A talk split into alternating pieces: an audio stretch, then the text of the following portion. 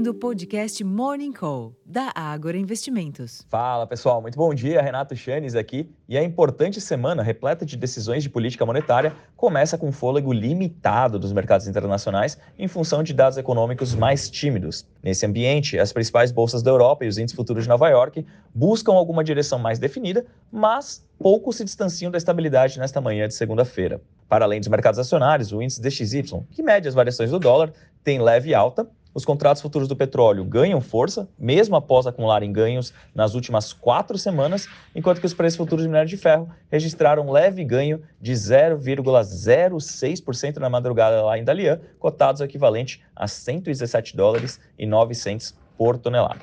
Ainda em meio ao recesso parlamentar, e o marasmo que essa época costuma trazer aos mercados, esse fôlego limitado no exterior também deve afetar o apetite por risco aqui no Brasil.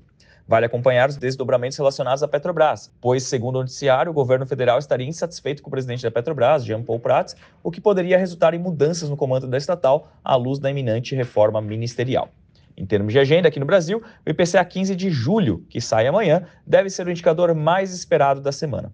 Boletim Foco será divulgado excepcionalmente amanhã, por conta do jogo da Seleção Brasileira de Futebol Feminino, enquanto também sai o balanço do Carrefour Brasil. Na quarta-feira, a Petrobras divulga relatório de produção e vendas do segundo trimestre. Serão divulgados ainda os balanços do Santander Brasil, Grupo Pão de Açúcar, Açaí, além da nota do setor externo de junho. Na quinta-feira, são esperados a nota de crédito do Banco Central de junho, assim como os balanços da Vale, Gol, Multiplan e Ipera.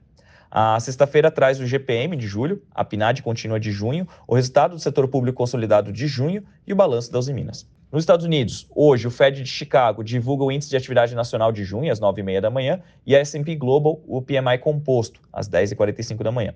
Amanhã é o dia do balanço da 3M, General Motors, Alphabet, Visa, Microsoft e o FMI publica a atualização do relatório de perspectivas econômicas mundiais. Na quarta-feira, o Fed anuncia sua decisão de política monetária, seguida de coletiva de imprensa, e são esperados também os balanços da Meta e da Boeing. Na quinta-feira, tem o PIB do segundo trimestre e resultados da Intel e Mastercard. Na sexta-feira, sai o índice de preço de gás com consumo, o famoso PCE, que também é um importante balizador para as futuras decisões de política monetária por lá, e entre os balanços, destaque para Chevron e ExxonMobil.